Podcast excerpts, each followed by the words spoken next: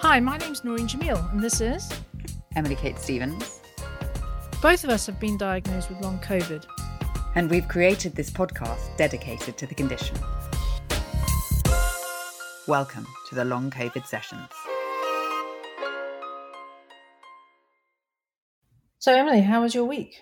Well, I've been on holiday for two weeks. So I think as weeks go, I've had a couple of reasonable weeks. Um, I had five consecutive days without a headache, which is uh, maybe the first five days since last March.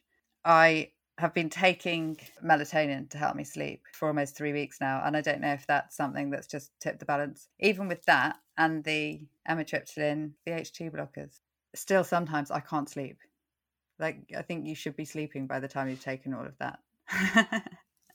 but I think having eight hours, nine hours of trying to get rest, whether or not I'm sleeping during that period, has been really helpful. I've even managed to go for a few runs and yeah, but then when I traveled back, I was completely knocked out by the journey. Literally couldn't do anything yesterday. Well, that's good, really, that you managed to get some runs in like that. Uh, having speaking almost two or three times a week for the last few months, I haven't heard of that type of improvement. No. So just stepping back and looking at it from the outside, that's huge. Yeah. And I did it really, really, really carefully and really short runs, but I haven't felt the ill effects that I did last time I went for a run. So and that's massive. I hope this is a turning point, and you know you can just slowly build it up. Now the key is now not to get any kind of extra viruses. I think. Yeah, not so. Now I'm going back to just not leaving the house again. and Noreen, how was your week? We it was awful. We lost a very close member of the family, and we had I had to travel to the US. In terms of stress, it's been fairly stressful. And what happens to your symptoms with the stress? Do you feel that it correlated uh, that they're directly tied? I don't have that constant heart feeling poorly. Um, but I think I'm in that phase of not feeling my heart kind of taking a rest from giving me shit this week. But I'll be, you know, I can be sitting around just talking and I can be feeling my heart kind of do those flips, which are really uncomfortable. But they're less frequent at the moment. I think the stress is coming out in the fact that, you know, I'm kind of absolutely shattered and can't keep my eyes open by nine o'clock at night. Like absolutely shattered. I think that's taken a toll on me. But um, on the whole, I'd say that you know it's really hot out here, and the heat agrees with me. And so I've been able to do a few little walks. Yeah, but not mo- not much more than that. I'm not. I haven't been feeling great for a few weeks now. Are you feeling any any better than you were in London with the your heart rate was going crazy just from doing the washing up? It's that's slightly improved this week. Yeah, that's slightly improved. But again, like it's cyclical, isn't it? So I go through those weeks where I know I'm my heart's going to give me trouble just because I wake up in the morning and I feel like I can feel my eyes burning and I just know it's one of those days and that's week on week different. So this week my heart rate hasn't been going crazy, but I still go up and down the stairs and it's going to like 120, which is not great. It should be like at 80 or 90 according to the yeah. cardiologist. But that's better than 140, 150, which it was last week. So a slight improvement. Well, maybe we're both slightly edging towards feeling better. That's very optimistic. I'm less optimistic than you. we should talk about this week's guest. It was a great, fascinating interview with Dr. Melissa Heightman. Yeah, who's a respiratory consultant and clinical lead for the long COVID clinic at UCLH in London. That long COVID clinic at UCLH is meant to be the gold standard of all COVID clinics. Yeah, and it was the first to even sort of start start working on it, wasn't it? It's a great interview and really kind of spells out what these clinics do, how they treat people, what the treatments are, and what the difficulties are. Are you just shocked at the amount of people that are going to be coming through these doors? I've been shocked for quite a few months now. I think my shock started in May 2020 and it's not gone away. We've been seeing patients in person since the 11th of May last year, and uh, we knew from the first day of our clinic, which was actually we had to be in, we were in a van outside the hospital because we couldn't get into outpatients, it was shut. We knew from the first patients we saw, many of them were NHS colleagues, um, that something very odd was going on that we hadn't seen before as respiratory physicians. I think some other areas have seen similar scenarios. You know, our chronic fatigue colleagues, um, for example, although they themselves don't feel long COVID is exactly the same as chronic fatigue syndrome, uh, there are differences. Yeah. So being shot for a long time. Yeah. You are a respiratory physician. Um, the acute phase of COVID is classified still as a respiratory disease. Yeah. The condition of long COVID, do you think it is always that it stems from an initial respiratory issue in the acute phase, or do you think that it, it really can have affected any system of the body? I think more the latter because we see it occur in patients who actually didn't have any respiratory symptoms as part of their initial illness. So it's behaving more as though it was um, either an immune driven reaction to the virus, which could obviously have consequences in, in every organ, or perhaps in some organs, some other end organ effects of the viral inflammation, for example, the myocarditis. So I think it's a combination of what we call end organ effects, directly caused by the virus, and then our own body's immune responses that only occur in some people. You know that that that immune um, reaction to the virus obviously only occurs in, in some people because the vast majority of people recover completely without any long term sequelae. Now, UCLH has an amazing uh, reputation at the moment amongst the long hauler post COVID syndrome sufferers, long COVID people in the country. It's got one of the best reputations. Can you tell us about what the services at UCLH include? So, we've evolved from being a hospital based service in recent months to a network with primary care and community care. So I would say we've kind of extended beyond the hospital boundaries. But um, so what we've developed locally is actually a process for GPs to do a thorough assessment of a patient with long COVID symptoms. Um, and then that generates an automatic referral into the system that gets triaged uh, by clinicians, and that could be a doctor or a therapist to decide where is the best place for that patient to be assessed and looked after. Some patients will be seen in the community-based clinic first, and then uh, that's overseen by us through through support through what we call MDT meetings. So we have regular meetings, um, and then other patients with severe symptoms come through to the UCLH service. And the experience of coming to our clinic, you will be seen by a, a doctor um, and a physiotherapist, both of whom have expertise in post COVID syndrome because it's obviously a new clinical condition and we've been learning as, as doctors and therapists ourselves. The assessment takes about an hour. Um, and it, you know, there's a lot of things to cover because long COVID, post COVID syndrome can affect many different systems of the body. And we'll work out which are the useful tests to have done. And usually, uh, a patient will have some sort of exercise test and blood tests done on the day. Um, other tests might need another appointment, um, and then usually we'll have an, another meeting with the patient to tie up all the findings and try and work out uh, an approach to treatment and, and recovery using therapy. Um, and that that's often delivered actually by our community partners. So we're really working as this kind of joined up network at the moment. Who is involved in your multi specialist approach? What are yeah. all of the various factions? So from the early days, uh, we we realized we were speaking to cardiology a lot. So I would say that respiratory and cardiology are at the heart of it.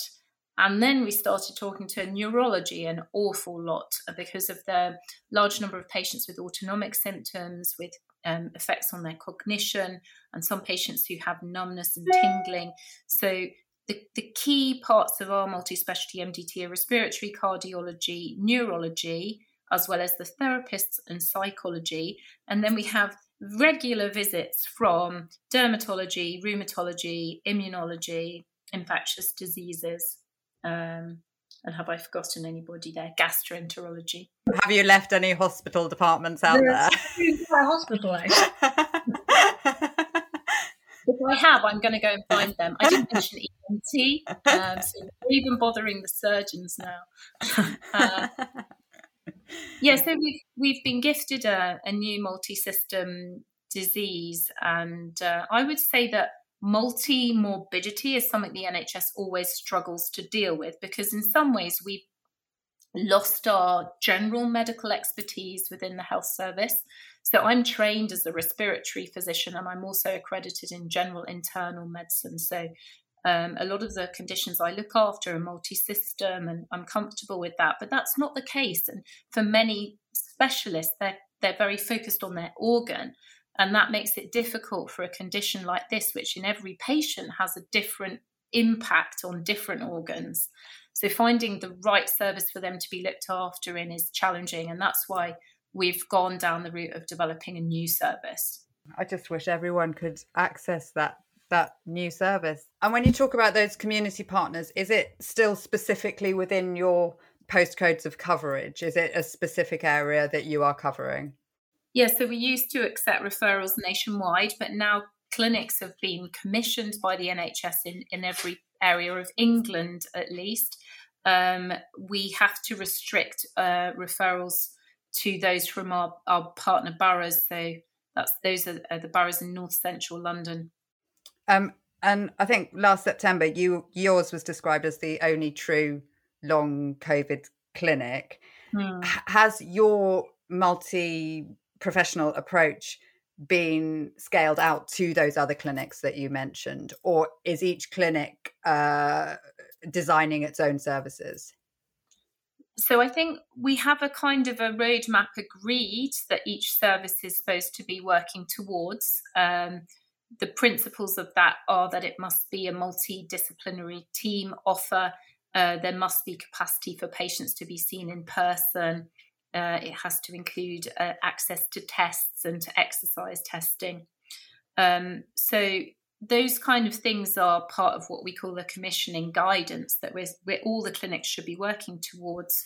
I think what different areas are doing differently is um, what happens to the patient after their initial assessment. So for example, in our service, we've gone with a, what we call a multi specialty model where um, we assess and define the need of patients and then we discuss that with the other specialists that need to get involved in a meeting to try and develop one plan for that person.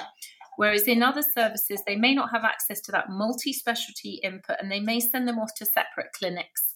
Um, so that depends a little bit on the resource you have and the structures you have locally. And I think the other things that vary quite a lot is the degree of post COVID expertise because it's a new condition um, and you have to learn about it as a clinician yourself. And we're still, although there's things published every day, there's still so much that we have to learn about this condition.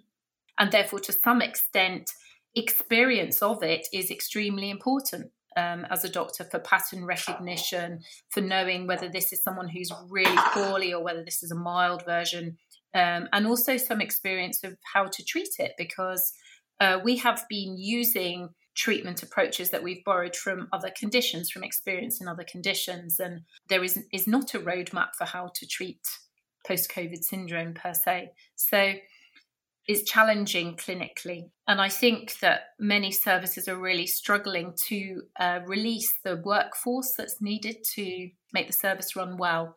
Uh, and we're struggling with that locally as well. We're really very short of particularly physio and occupational therapist time within the community services. And is that because there's such a, a greater need on those services than there ever previously was? Or is it because of the medical services catching up on all those things that were missed during the kind of crisis phase of the pandemic? I think um, there's always been a shortage of um, that workforce. And in a sense, I think many people who look after people with long term conditions have felt that we've long needed to expand our rehabilitation services for long term conditions. So we started off with a shortage. Those people got redeployed into the acute activity during the pandemic because they're extremely useful um, for looking after the poorly people in hospital as well. And then they've had their own backlogs of their usual work plus a, um, a large number of new patients to care for. So and it takes a long time to train a physio and an OT and for them to gather the experience to do this kind of work. Do you think the clinics are being adequately funded? I think um, they are adequately funded at the moment, and actually, it's not the funding that's holding us back; it's the it's the workforce that is the main problem, and and really pressures right through the system: primary care, hospitals, um, rehabilitation. We really need to innovate in the long COVID pathway to be able to cope with the demands, um, and probably the, the, the, two best opportunities are sort of use of digital tools for those patients who are able to use them um, because they can encourage patients to help manage their own condition with the best quality information we have available um, and also allow therapists to manage um, a, a, larger number of patients with less of their time. And what, what are uh, those digital tools? Yeah, so they're a combination of like online resources, um, but also then more sophisticated apps which have been developed specifically for long COVID. There's an NHSE approved one called Your COVID Recovery, um, and they have an online resource of information, but also a kind of an app type function, which is more bespoke to a person where they get guided through a, a, a rehab plan. And then there's another app which is produced by UCL and a company called Living With um, called COVID Recovery. They've all got very similar names. And um, that's again a kind of um, offering a patient a bespoke approach to help them manage their fatigue and other symptoms. These tools, I think, could be really useful adjuncts, but they haven't been evaluated yet, so we don't know if they work. Um, right. And are they available universally across the UK? Are they um, funded by the NHS or, or is it a something you have to pay for? So, you know, you don't pay for the app as a patient, but you need to have access to a service that can oversee you using it. So you get onboarded by a therapy team. So that is not available across the country. Just from a personal viewpoint, I don't, unless you've had really bad COVID, you were really poorly and you were in hospital and you, you know your lungs were pretty bad and you had quite an acute experience of covid i i can see how physiotherapy would really help those people to recover some of the their what they've lost when they were sick. But for me my experience of post covid is that i have cardiac symptoms mm. um, and facial flushing. So i don't understand how physio would help me. No um, and that's quite right. So we use physio in a loose term. Um, in terms of the treatments for long COVID, at the moment we tailor them according to the symptoms that the patient has. Now, the most common symptoms are fatigue and breathlessness. Um, I mean, if we talk about the fatigue, obviously we do have expertise in many conditions of helping patients manage fatigue and an approach to pacing your activity versus not deconditioning is something that therapists can help with. But it, it also comes very much down to an individual learning about their own body and what what they do that makes them feel less well and, and where to set their appropriate limits, but also not to stop doing anything which would make them very deconditioned. So we've got an, we've got approaches to fatigue. It's very challenging, but there are approaches Breathlessness is really interesting in long COVID because patients may experience breathlessness without having any uh, obvious measurable abnormality in their lungs. So, with the scans looking normal or even their lung function tests being relatively normal. And that's something we haven't really seen in other conditions. And we're trying to understand what we call the physiology behind that, the, the mechanisms behind it. But we do have therapy approaches to help patients with an experience of breathlessness. So you might have heard about uh, the ENO Breathe program, yeah. for example, or um, respiratory physios are very expert at that.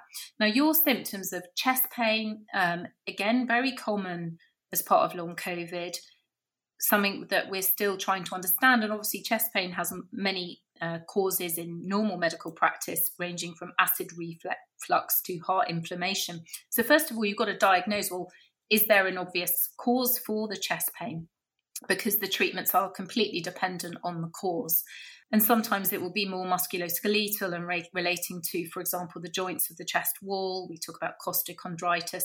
We do see myocarditis as part of long COVID, which is very difficult to diagnose with usual tests um, and really only well seen on a cardiac MRI scan. And there's not very good access to those um, across the UK. And it's also very difficult sometimes as the doctor to to get the balance right between not over investigating your patient in a way that might be unhelpful and worsen their stress about their condition versus not missing important diagnoses and i think that's a, a lot of learning that we've got to do with long covid um, but you're right. So for chest pain, therapy isn't really the answer. It's about getting the understanding the cause of it and and trying to treat the cause.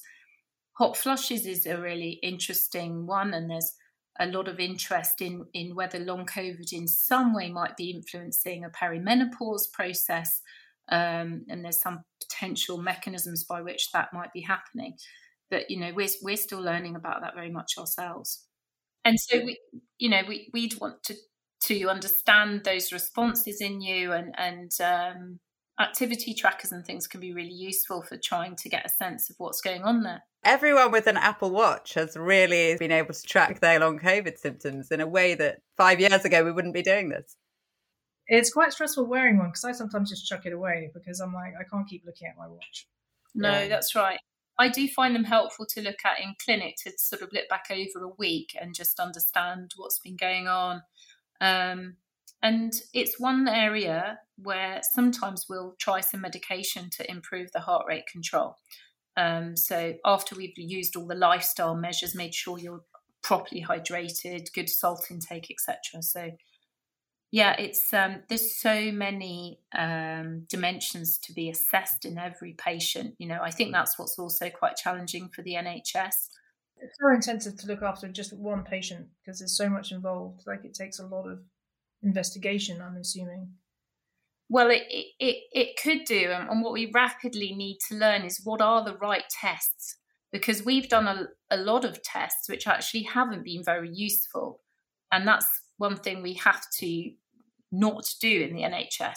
We have to use resource really wisely. So learning, for example, we've learned that it's not very useful to do a CT scan of a patient's lungs if they never had any severe respiratory part to their initial illness. Um, their breathlessness is not going to be reflected by lung inflammation.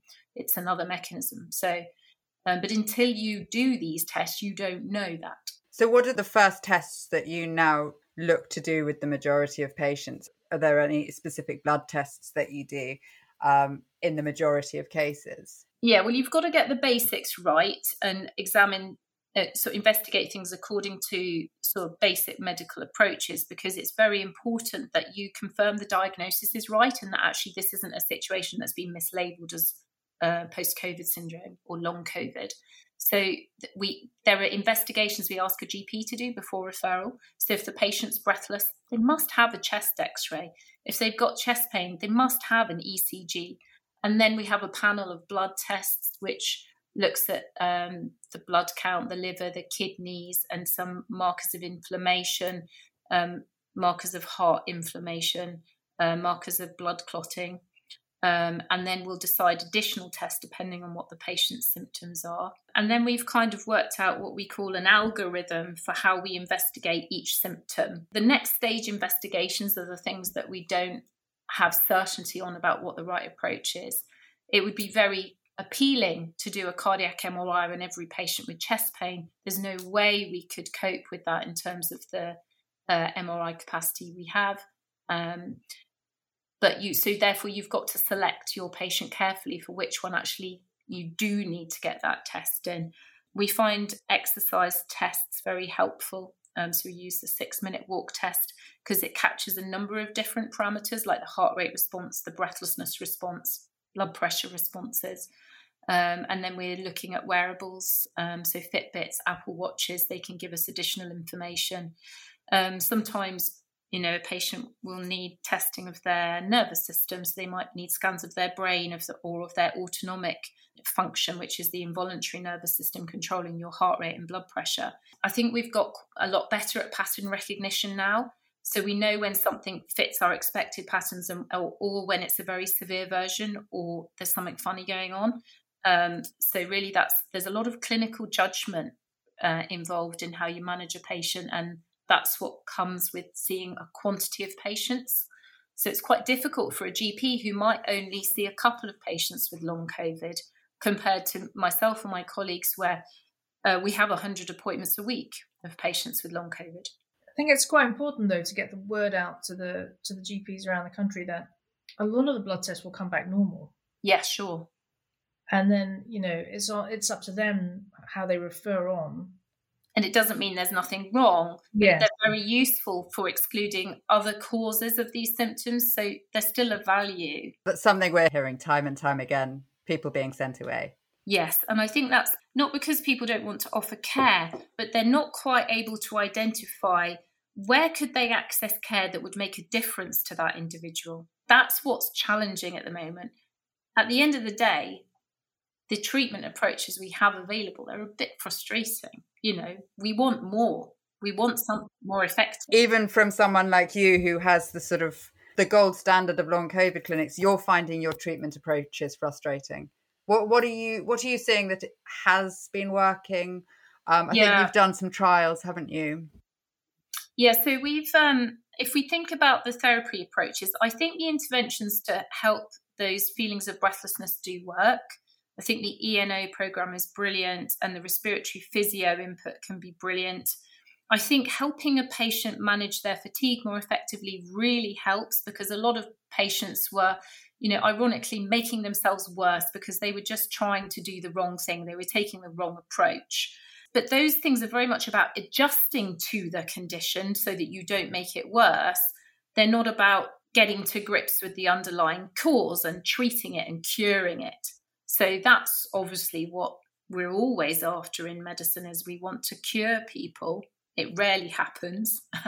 As a respiratory doctor, I cure very few people unless they have asthma, and then inhalers are really rather good.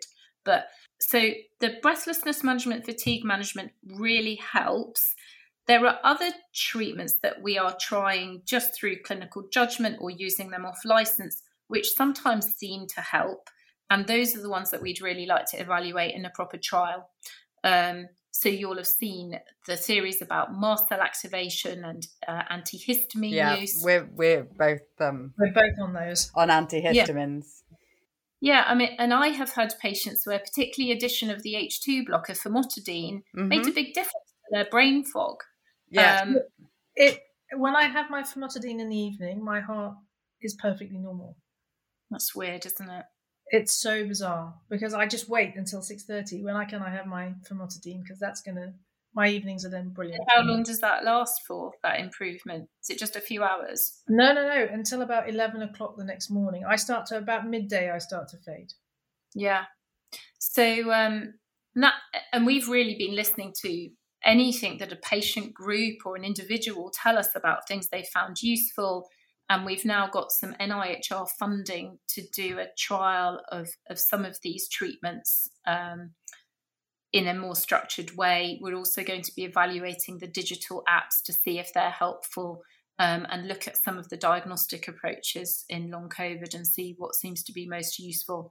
So, those kind of trials of, of actually what's going on on the ground and what we need. And so far, we've had a lot of epidemiology, haven't we, and a lot of symptom surveys and things.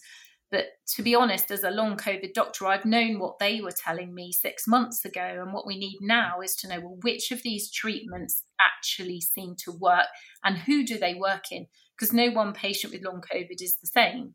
Yeah, so it depends on what is triggering your symptoms. I mean, uh, we both have a history of allergy so I think that that is obviously one of the reasons that we've been put on antihistamine treatment.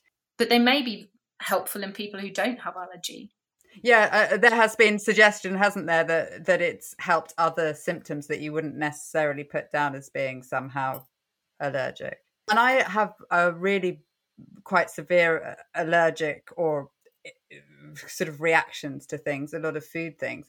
I don't have that same thing that Noreen has when I take my famotidine that my symptoms subside. I don't actually feel feel any immediate effect, but I've just been taking it consistently, and I think possibly things are easing over time. Certain things, but it's not a, a sort of instant fix. I don't I don't feel any immediate effect on my body. And I think even in people do feel effects, we're, we're talking about small improvements, you know, like sort of 10, 15%. But if we can find a number of treatments that give multiple small improvements, that that could help people feel a lot better. But you're right. Why does why does Noreen feel better and you don't? These are the questions we'll have to answer. And it must be to do with what what triggers it. Are there any other drug therapies that you have had consistent results with, or have those mainly been just treating symptoms rather than a sort of overriding system? That's what we're struggling with because we have been using specific medication for specific symptoms, and then sometimes a patient will tell us actually that it seems to have led to wider benefits. So, for example, we've used colchicine for patients who have myocarditis um, and heart pain, uh, chest pain, um, and they they have sometimes told us that they saw some other improvements in their energy levels. And it's so anecdotal, almost to the point of not being helpful. But that would be another medicine we'd be interested in in learning more about what its role was. There's lots of unanswered questions about the role of anticoagulation. So you might have seen that in post-hospital patients, they're looking at the role of that as a tablet.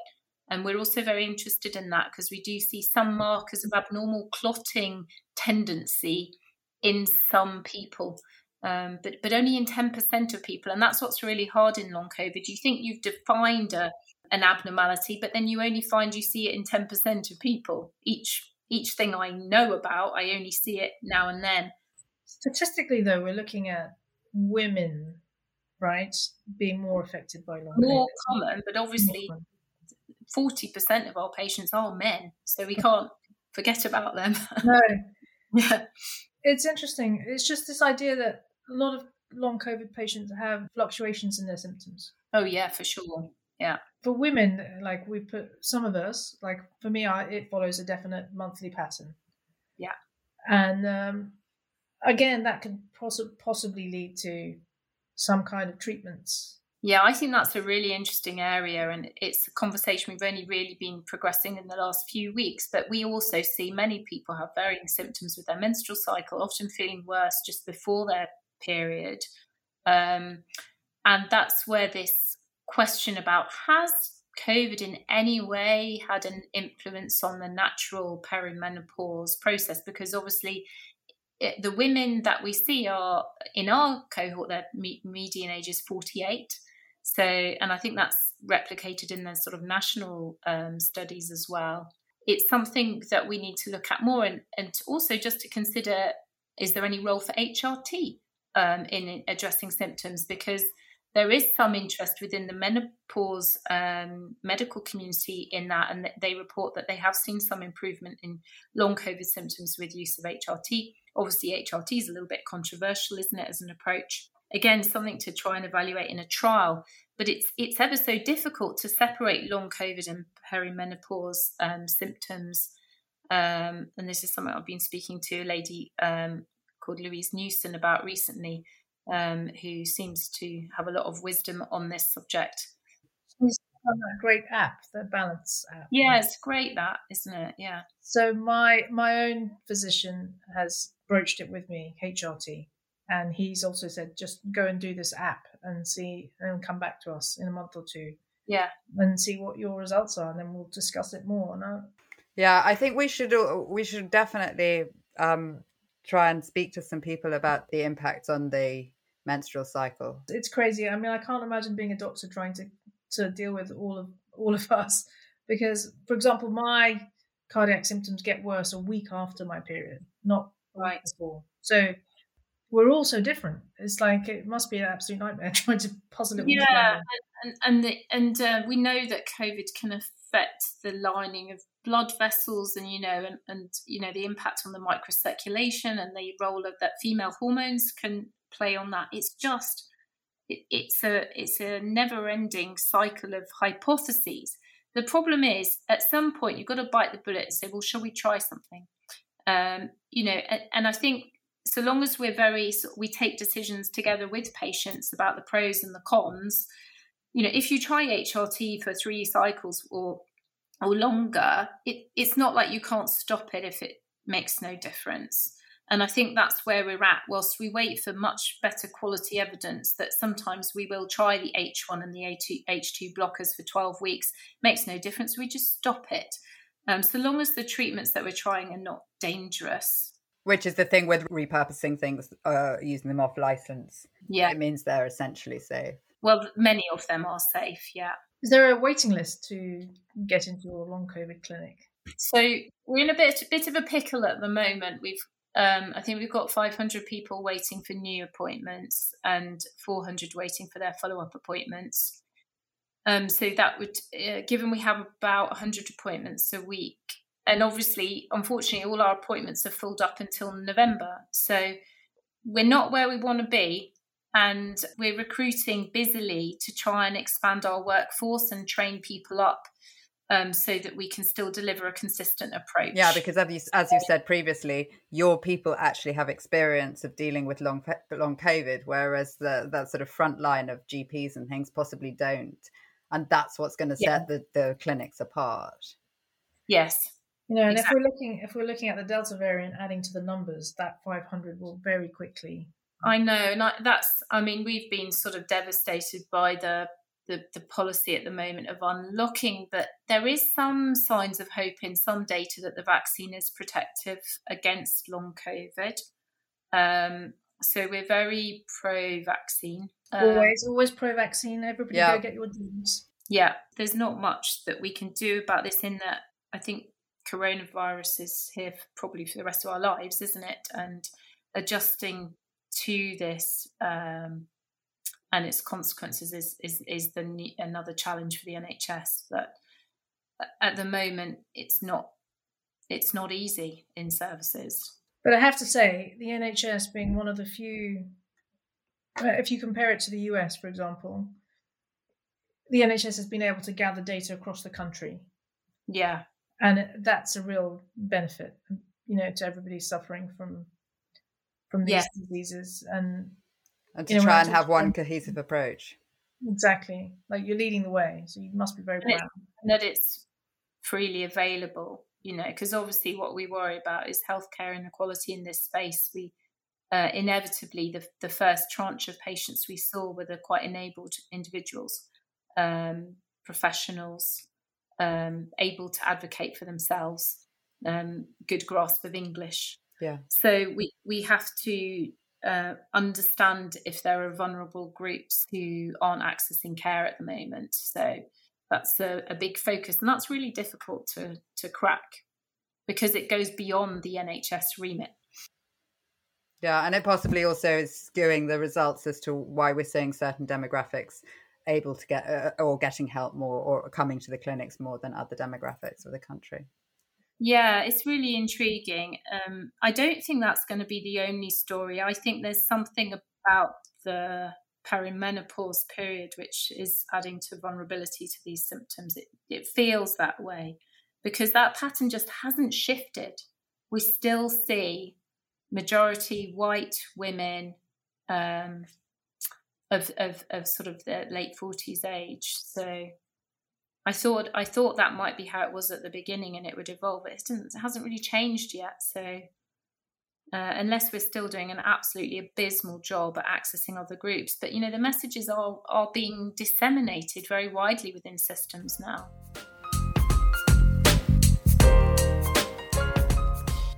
It's really interesting the way they approach long COVID and the standard tests that they do when people get through the door. But again, you know, one of the saddest parts of this interview for me was the fact that they now are only seeing people within their postcode and the queues to get in to see people are months and months. Yeah, it is such a long wait to get in to see anyone. And and the other thing is that whilst they say that there is a roadmap to make other long COVID clinics actually follow a similar similar operation to to UCLH, the reality is that a lot of people aren't able to access any kind of similar service within their postcode. It's not replicated across the board. No, I think I think the NHS got a long long road ahead in trying to catch up to deal with everybody that's got long COVID.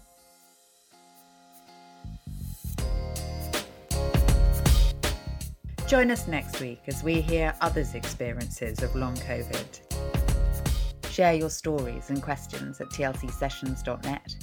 Follow us on Twitter and Instagram for the latest updates. And if you found this interesting, please do subscribe.